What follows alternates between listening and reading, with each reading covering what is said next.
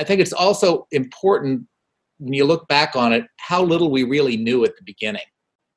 We did not understand the, how the, the virus was transmitted at all. We did not understand the importance of the PPE, and we certainly had no testing.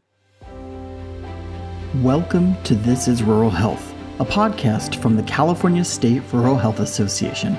The CSRHA is focused on ensuring that the needs and voices of rural Californians are expressed and heard, and is continually working toward improving the quality and length of life of rural Californians. This podcast, like the CSRHA, brings together leaders in rural healthcare with policy advisors, community leaders, and other forward thinkers to gain a better understanding of what is happening across today's rural health ecosystem.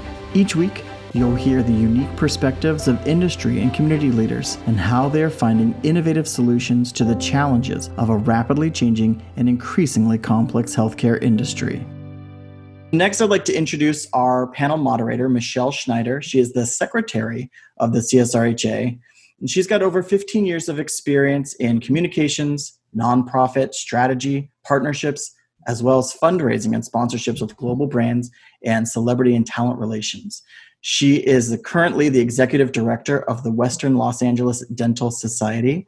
Thank you for joining us, Michelle. I will now turn it over to you for today's panel. Thank you so much, Scott, and good morning to everyone. This morning, we're talking about charting a course for rural resilience, best practices for turbulent times.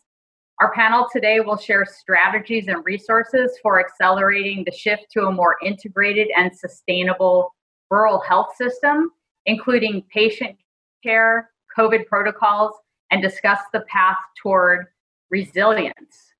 And now I would like to introduce our esteemed panelists. Sarah Cherry provides direction and leadership for Azalea Health's ambulatory, excuse me, RCM service operations. Ms. Cherry has over 10 years of experience in healthcare industry and specializes in rural health clinic and federally qualified health center billing and revenue op- optimization. Next, we have Jim Suver. Jim has served as CEO of Ridgecrest Regional Hospital since 2009. He has over 35 years of experience in health system administration and he's a founding board member of the National Rural Accountable Care Organization, the first accountable organization in California focusing only on rural providers. Amy Greeter is a senior vice president at Coker Group with specialized expertise in business strategy, mergers and acquisitions, and hospital service line development. Ms. Greeter works with nonprofit and for profit hospitals and health systems of all sizes and larger single and multi specialty physician practices to achieve their strategic and tactical goals. And Craig Cornett is the president and CEO of the California Association of Health Facilities, a nonprofit trade association representing skilled nursing facilities and intermediate care facilities for people with intellectual disabilities. Thank you all for joining us. Okay, well, let's begin with something that's impacting us all COVID and COVID protocols that are working for your agency. So let's start with Sarah. Please tell us what specifically your organization does and when it became clear that COVID was in your community with that, what protocols has your agency put in place that you plan to keep? Yes, good morning, everyone. Um, so, Azalea Health is a full electronic health record company based out of Atlanta, Georgia, although we are nationwide. Um, I actually live in Sacramento. Um, and we also provide revenue cycle management services. So, we have uh, an EHR for ambulatory as well as hospital side. Um, and so what we saw really is, of course, with us being nationwide, we saw that, you know, COVID hit a lot of our customers immediately. And so one thing that it wasn't necessarily, you know, COVID outbreaks, it was the lack of, you know, your patients were staying at home, uh, your clinics were kind of closing, especially at the end of March, you know, in April, visits really dropped. And so what we did was we immediately enabled our telehealth application to where we really tried to encourage our providers to practice telehealth to try and fill in those gaps during that time. And we we immediately saw, you know, a huge uh, that it, it, made a huge impact um, in healthcare. And so for rural health clinics, it was a little difficult, and mainly because, of course, Medicare historically has said that, um, you know, RHC cannot be a distant site. And so, you know, was playing this limbo game of is Medicare going to uh, reverse that decision or what's going to happen? So RHC is kind of, you know, it wasn't an immediate conversion like other clinics. They had to wait to see what was going to happen with CMS. And so Medicare did eventually release that, that RHCs could be a distant site. Uh, the patient could be in their home, and that kind of alleviated that burden. Um, and Medicaid came to follow. And of course, in true Medicare fashion, they did not release how to bill it. Uh, that came later as well.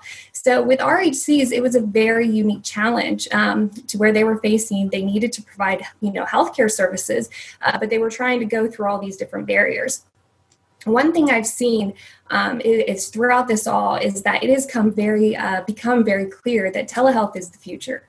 Um, patient, you know, in-person patient care is always going to be huge um, and vital. But what we've seen is that during COVID, we could really take care of our patients and provide patient care um, via telehealth, and that a lot of patients really preferred it and were open to it. And so we have several clinics who started doing telehealth.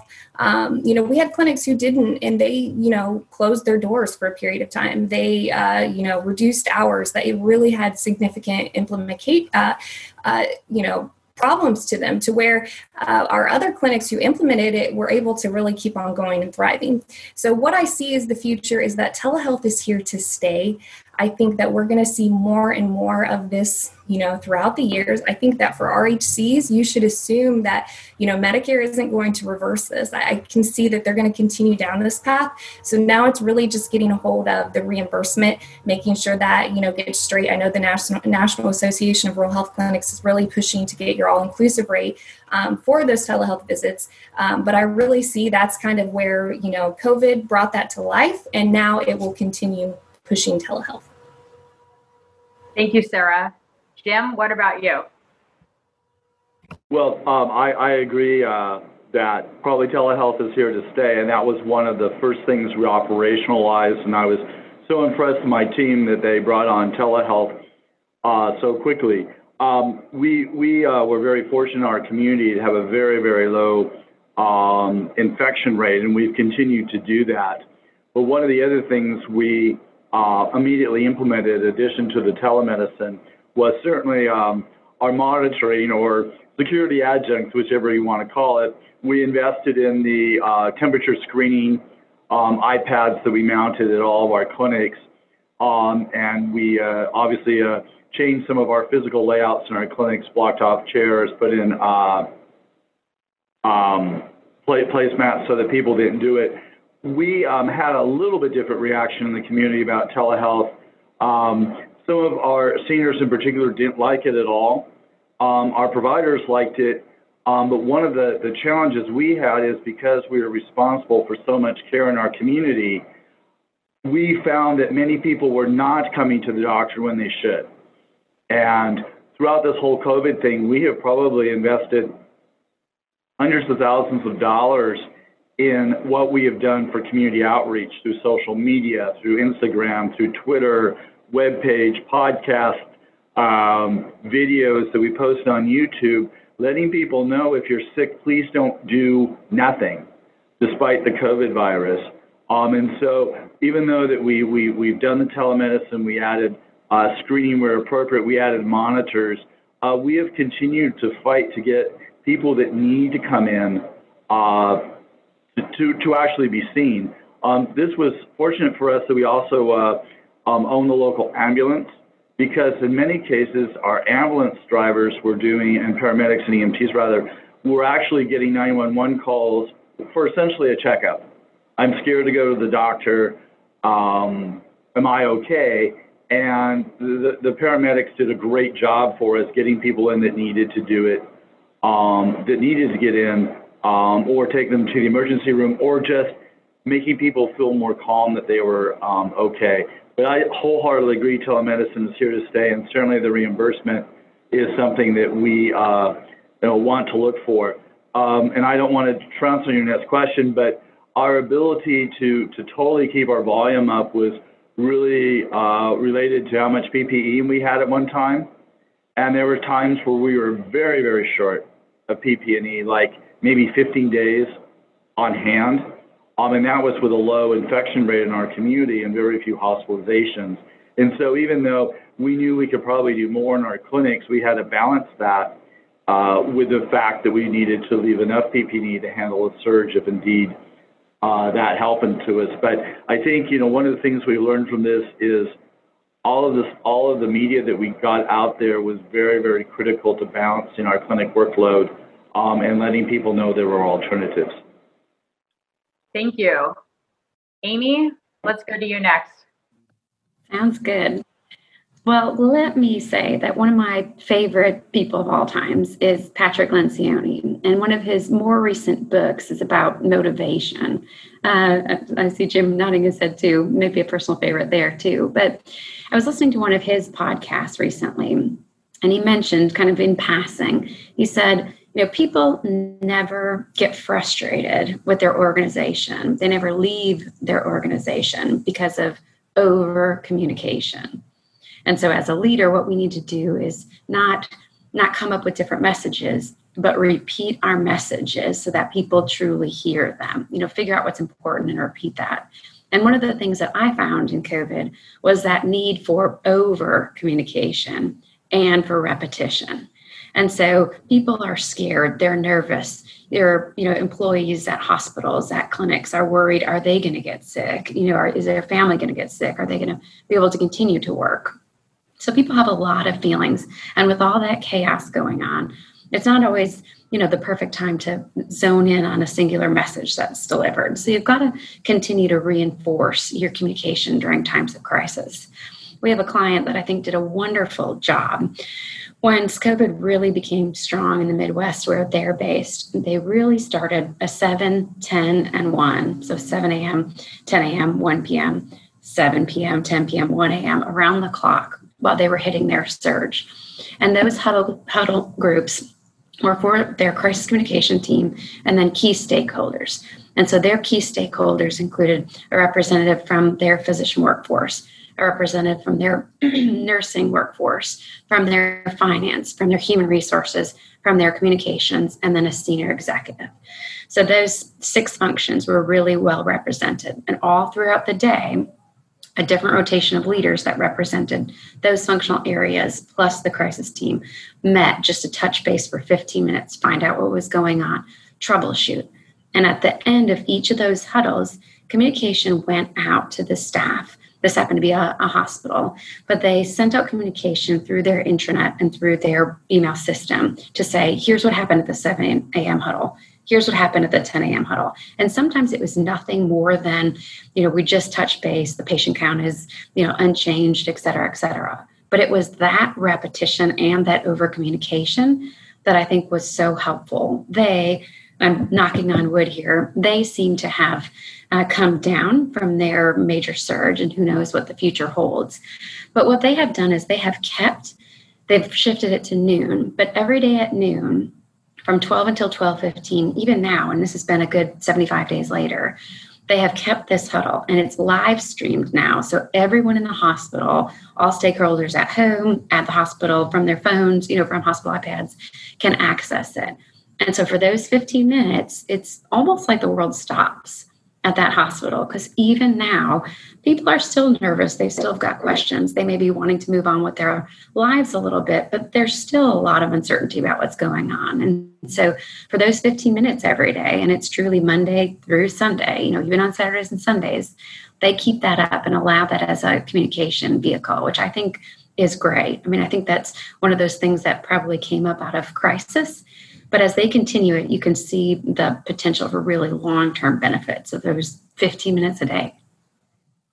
Thank you. Thank you, Amy. Craig, yes. what about you?